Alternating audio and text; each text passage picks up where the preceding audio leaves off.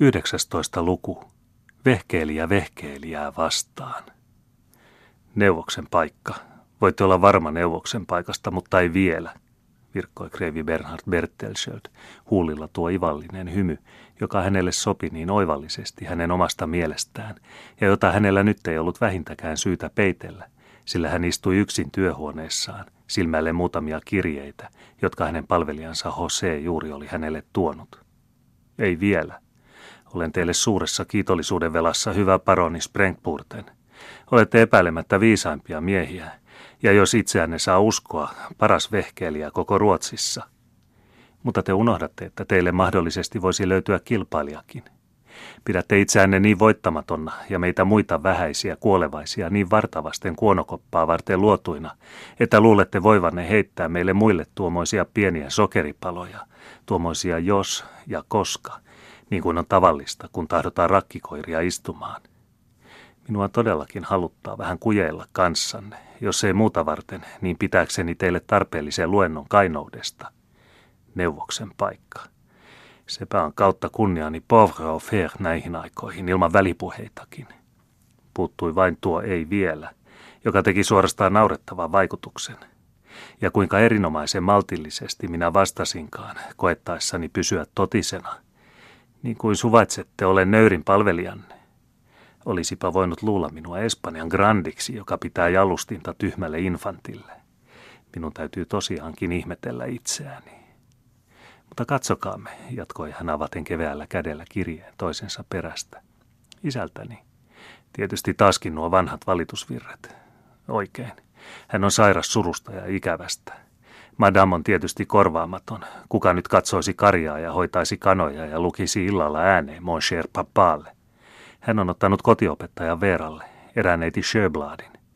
No, siinä nimessä hän on toki hiukan sointua. Saadaanpa nähdä, että vanha Seladonimme rakastuu häneen ja vielä naipi hänet.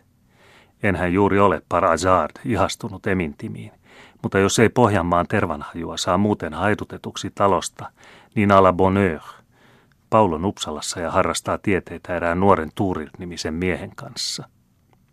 Kreivi Bernhardin katsanto synkistyi. Hän sytytti yhtäkkiä kirjeen väkiviinalampusta, joka tätä varten aina paloi hänen pöydällään. Kirjeessä oli sana, joka poltti hänen kättänsä. Hän ei saattanut lukea veljensä nimeä. Mitä näen, jatkoi hän avaten uusia kirjeitä. Rakastettavalta markiisittareltani, ja niin tuoksuva. Hän kutsuu minua huomenillalla soirean familleen. Olisi sydämetöntä loukata häntä refyysellä. Leijoraamilta. Hän pyytää 500 riksiä. Hyvä, hän saa sata. Minä ehkä tarvitsen häntä. Hegerflyhtiltä. Hän lähettää minulle miekkailuhaasteen pienen lisetten vuoksi. Tyhjä touhua. Me syömme päivällistä yhdessä ja lasi tokajia on ainoa hyvitys, minkä hän vaatii. Asessori Mannelinilta – hän pyytää puoltolausettani hovioikeuden neuvoksen virkaan. Hyvä on. Aletaan jo aavistaa vaikutusvaltaani. Voisimmepa tehdä poikkeuksen tuon aatelittoman suhteen. Jos ei muuta varten, niin tehdäksemme kiusaa. Ahaa, rovasti Larsson. Hän on yksi niitä kaloja, joiden eteen nerokas esimieheni on kehoittanut minua nuottaani potkemaan. Arvasinhan sen. Kokonainen saarna neljällä neljännessivulla. Jättäkäämme lukematta kolme ja puoli sivua ja ottakaamme selko lopussa olevasta Sans Moraalista. Aika liukasta semmoisen paksun lihamakkaran puheeksi, jatkoi Kreivi silmältyä viimeisiä rivejä. Hurskas mies antaa kaikkeen nöyrimmästi kumartaen tietää, että hän on valmis julistamaan pirun pyhimykseksi, kunhan vain uskollisesta palveluksestaan aikoinaan saa piispan hiipan palkakseen. Mutta tätä nykyään ei voida mitään tehdä. Sääty on ruti hullu. Ei, kuules kuinka hän ylistelee arvoisia virkaveljään. Ja hänen itsensä täytyy tätä nykyään ulvoa susien kanssa. Hän tarkoittanee paimenia. Kunnes hän korkeasukuisen herra Kreivin ynnä muiden eteen voi laskea alamaisen kunnioituksensa kiitosuhrina uskollisuuden alttarille. Oivallista. Mies on saanut myssyltä paremman maksun, mutta tahtoo pitää paluumatkan avoinna siinä tapauksessa, että vielä sattuisimme pääsemään rahoihin. Se fini, hyvä Svenska Bottenin paroni. Sitä porttia että korupuheilla murra. Mitä minun on tekeminen? Minä panen eteen tämän kallisarvoisen dogmaattisen mestariteoksen, ja te tulette ymmärtämään, että pappien suhteen emme voi muuta kuin pyytää heiltä rippiä ja synninpäästöä.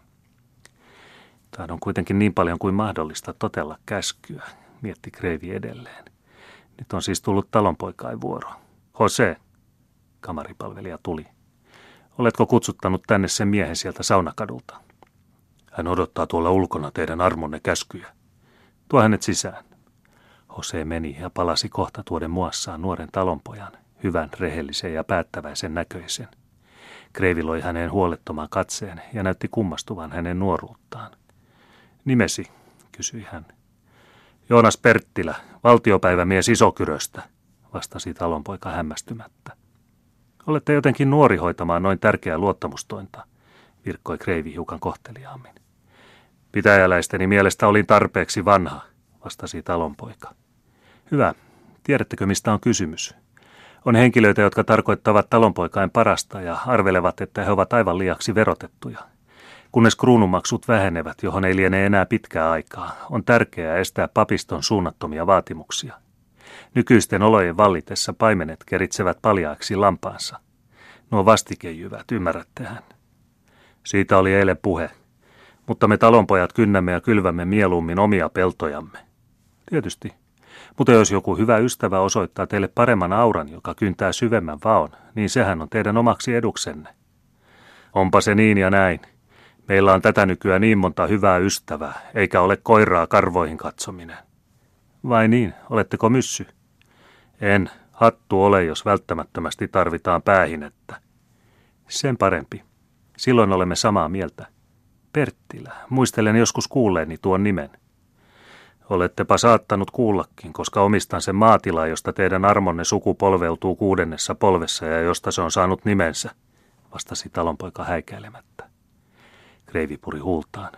Se on mahdollista, lausui hän välinpitämättömällä äänellä. Ja sitä enemmän meillä on syytä vetää samaa köyttä. Talonpojat eivät suostu esitykseen, sanoitte. Eivät. Sanon teille jotakin näin meidän kesken ystäväni. Siinä talonpojat tekevät varsin oikein. He ovat niin kauan tanssineet herrojen pillin mukaan, että he nyt vihdoin voivat ruveta itse soittamaan. Pertilä viekkaasta ilmeestä saattoi nähdä, että hän pidätti itselleen oikeuden uskoa Kreivin sanoista sen verran kuin itse tahtoi. Kummastuttaako tämä teitä, jatkoi Bertelsjöld. Osoittaisitte minulle enemmän luottamusta, jos tietäisitte, että olen elänyt ulkomailla vapaiden kansojen keskuudessa, jotka ovat hävittäneet kaiken aatelin ja ovat siitä hyvin hyötyneet. Niiksi meilläkin menee, rakas Perttilä. Kunhan aluksi saamme aatelisen neuvoskunnan tieltä pois ja aatelittomia heidän sijaansa, niin käy loppu kuin tanssi, vai mitä luulette? En luule mitään, virkkoi talonpoika. Voinko luottaa vaitioloonne? Perttilä nyökäytti päätään. Kuulkaa siis. Osoittaakseni kuinka totta tarkoitan, tahdon kuiskata teille jotakin korvaan. Kuningas on puoltavinaan neuvoskuntaa, mutta hiljaisuudessa hän ei toivo mitään sen hartaammin kuin että koko neuvoskunta joutuu viralta. Käyttäytykää sen mukaan, hyvät maamiehet. Älkääkä osoittako sääliä, mitä ikinä herrat tahtovat teille uskotellakin. Ymmärrättekö nyt minua? Ehkä. Ääni on Jaakobin ääni, mutta kädet ovat Eesaon kädet. Hyvästi. Jos jotakin tarvitsette, kääntykää minun puoleeni. Ja muistakaa, mitä olen sanonut. Jos talonpojat yhtyvät pappeihin ja porvareihin, niin neuvoskunta pistää pian pillit pussiin ja valta on teidän.